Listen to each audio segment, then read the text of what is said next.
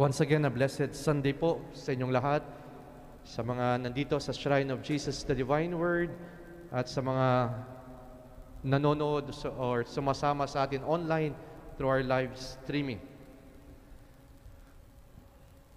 Do you believe in the saying, first impression last? First impression last. Yes?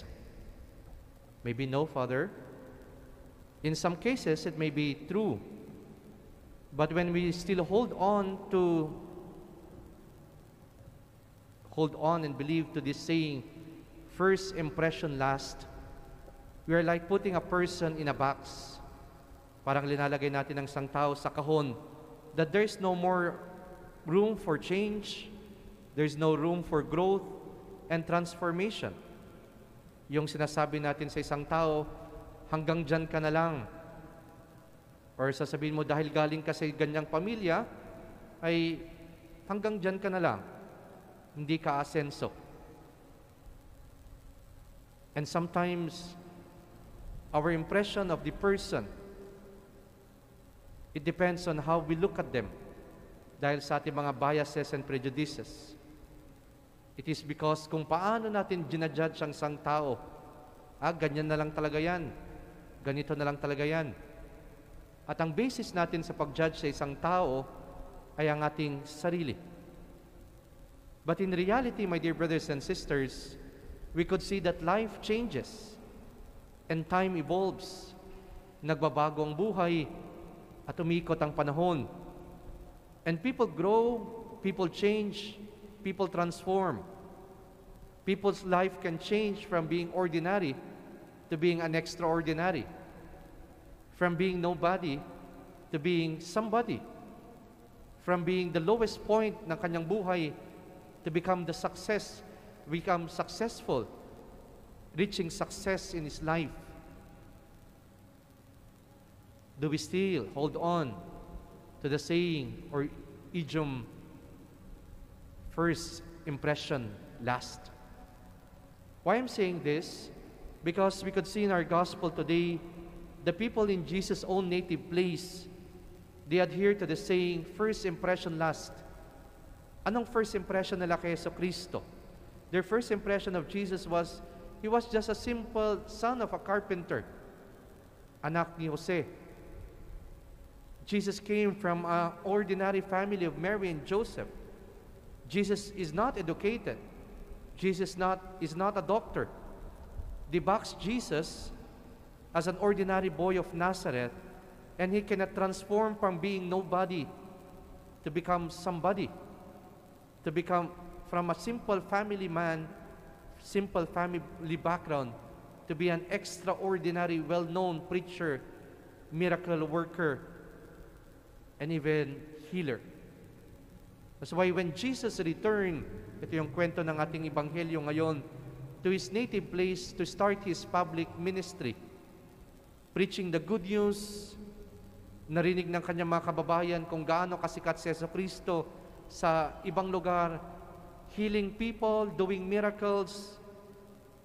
They now see Jesus from being nobody, transform into being somebody. From an ordinary life to be an extraordinary life. And that's, that's why they were amazed. Ganito ang pagtingin namin kay Keso Kristo, aming kababayan. Pero ngayon, ito yung nakikita namin, naririnig namin.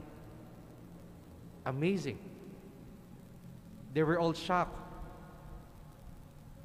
An ordinary boy in Nazareth, anak ng isang ordinaryong magulang, anak ng isang karpintero, ngayon ay sikat na sikat ng sa kanyang mga ginagawa sa kanyang public ministry in other places.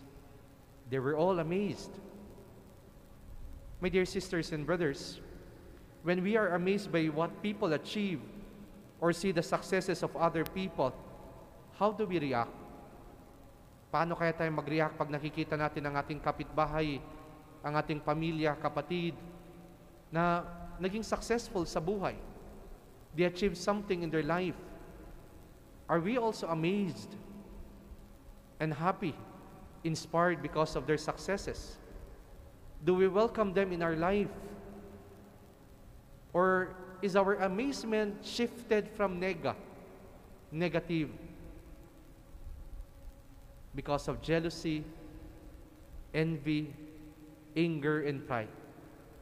Yung iba, dahil sa success ng isang tao dapat matuwa, ang ginagawa, we pull it down, we don't believe, hmm, hindi kasi ganito yan.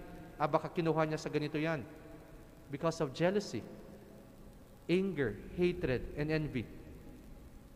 In our gospel story, when Jesus began preaching in the synagogue with authority, dignity, and power, sharing his mission and vision in life, people were amazed. But the sad part of the gospel, they're not happy and inspired by their amazement to Jesus. They shifted to negative. They hold on to their first impression of to Jesus. And this first impression nila kay Yeso Kristo na isang ordinaryong bata, isang anak ng karpintero, simpleng pamilya, ay nag-ugat sa kanilang jealousy, envy, and hatred to Jesus. That's why Jesus said in our gospel today, no prophet is accepted in his own native place. Instead of turning their amazement to grace, to a blessing, since Jesus is in their midst, dapat maging proud sila ang kababayan nila ay naging sikat, naging successful. They turn in their amazement to rejection and anger to Jesus. The grace of God was there. Ang biyaya ng Diyos nasa kanila si Yeso Kristo. The greatest gift of God is in their midst. Jesus Christ. But they throw it away. Itinaboy nila. And even they want to kill Jesus sa sobrang galit and because of their pride.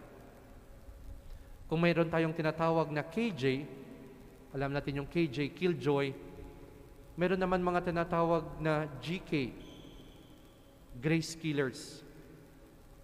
Yung mga kababayan ni Kristo na mga Hudyo, they do not only kill the joy being brought by Jesus' good news, but they also kill the grace of God being brought to them in their midst because of their lack of faith, their trust and acceptance to Jesus, the prophet and the Savior that God gave to the Jewish people. As a result of their rejection and lack of faith kay Jesus, anong nangyari? Unang-una, hindi gumawa ng milagro si Yeso Kristo. Walang pinagaling doon sa kanyang mga kasamahan sa, kababa, sa kanyang mga kababayan. Jesus never gave them grace and blessings from God. But rather, yung blessing and graces ni, ni Yeso Kristo, yung pagpapagaling ni Yeso Kristo at miracles niya, ipinagkaloob sa ibang tao, to the Gentiles. Not only to the chosen people, the Jews, but Jesus extend the blessing and grace of God to other people. That's why in the gospel, Jesus mentioned yung prophet Elijah and Elisha. This implies that God's offer of salvation was not only restricted sa mga kababayan ni Kristo na mga Hudyo, but extended to the Gentiles, to the outsiders who are ready to welcome Jesus in their midst. Kaya nga, yung salita ni Yeso Kristo na yung biyaya ng Panginoon ay nasa mga hintil, sa mga outsider, ay isang curse, sumpa sa mga piniling bayan ng Diyos, ang Hudyo, dahil hindi nila tinanggap si Yeso Kristo. They don't have a welcoming heart to the beloved Son of God that is present already in their midst. That's the first, walang ginawang milagro, kababalaghan at pagpapagaling Yeso Kristo dahil hindi nila tananggap siya. Pangalawa, as a, as a result of rejection and lack of lack of faith to Jesus, Jesus left them. Iniwan sila ng Diyos. At the last part of the gospel narrates, Jesus passed through their midst and went away.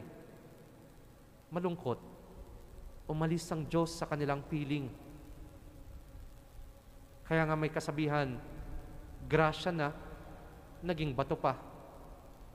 Grasya na, naging bato pa. Nandyan na ang Diyos sa kanilang piling.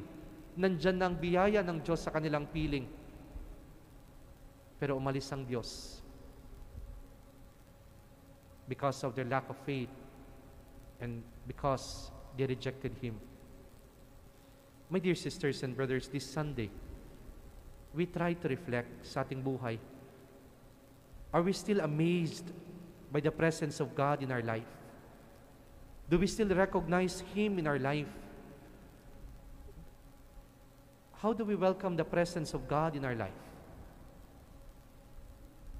Second, pagnilayan din natin, how do we accept the amazing grace of God in our daily life? Yung mga simpleng biyayang ipinagkalob ng Diyos sa ating pang-araw-araw na buhay. Nakikita pa ba natin? Lalong-lalo na ngayong pandemya. Kung paano tayo mabless ng Panginoon kaninang umaga sa paggising natin hanggang mamaya sa pagtulog natin. Nakikita pa ba natin kung paano gumalaw ang biyaya ng Diyos sa ating buhay?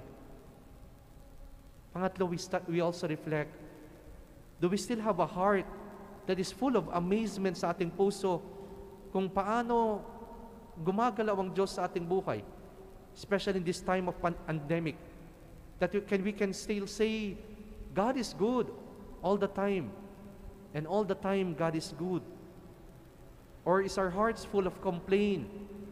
Pagod na tayo sa pandemic, ang dami nang nangyayari sa ating buhay, puro na lang tayo reklamo, and even have doubts and lack of faith Nandyan pa ba ang Diyos? Naririnig pa ba ang Diyos ang ating dasal?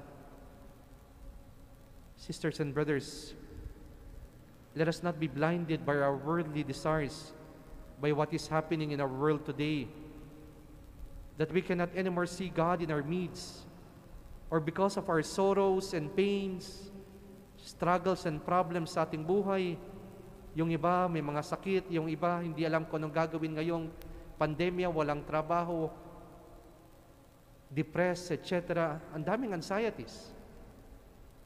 We cannot recognize anymore God's work in our life, in our family. Or because our prayers are not immediately answered by God. Or sinagot ng Diyos ang ating mga dasal, but it is not what we want. That's why we have doubts and lack of faith in, sa Diyos. But the beautiful words of Jeremiah in the first reading reminds us it's a very consoling words to us saying that from the very beginning God knows us. God is with us. Even in the midst of difficulties and struggles in life, alam ng Diyos, hindi tayo pababayaan. Sabi doon sa first reading, Prophet Jeremiah, Before I form you in the womb, I know you. Before you were born, I dedicated you. Sa Tagalog, napakaganda. Bago ka ipinaglihi, kilala na kita. Kilala tayo ng Diyos. Alam ng Diyos kung sino tayo. Alam ng Diyos kung anong makakabuti para sa atin. Before I formed in the womb, I knew you. Kilala tayo ng Diyos. And in the last part say, they will fight against you, but not prevail over you. For I am with you to deliver you, says the Lord. Again sa Tagalog, napakaganda ng translation, hindi ka nila matatalo sapagkat ako ang mag-iingat sa iyo. An assurance, a consoling words, na hindi tayo pababayaan ng Diyos. Hindi tayo iwan ng Diyos sapagkat kilala niya tayo. Alam niya anong mangyayari sa ating buhay. God will never abandon us. God is always there to journey with us. Let us not also have a close heart, a hardened heart, yung pusong sarado at pusong bato that does not welcome anymore Jesus in our life. Dahil kaya ko pa naman, mayaman naman ako, makapangyarihan naman ako. I'm still okay. I don't need God. Hardened hearts, close heart. Let us not allow the, our hearts to be choked by our pride. Lamunin ng ating puso ng ating pride, selfishness, and sinfulness and hatred. But let us have, love, have a lo- loving heart. Not a closed heart, a hardened heart, but a loving heart. A heart full of love. This is what St. Paul reminds us in our second reading today. Sabi ni St. Paul, Even if I have all faith so as to move mountains, but do not have love, I am nothing. Kahit na nasa iyo lahat, kaya mong pagalawin ng mundo kung wala kang pagmamahal, you're nothing, you're useless. At anong klaseng pag-ibig dapat nandun sa ating puso bilang mga Kristiyano? Sabi niya, love is patient, love is kind. It is not jealous, it is not pompous, it is not inflated, it is not rude, it does not see its own interests, it is not quick to temper, it does not brood over injury, it does not rejoice over wrongdoings, but rejoices with the truth. It bears all things, believes all things, hope all things, endures all things. Love never fails. In this Mass, we pray for healing.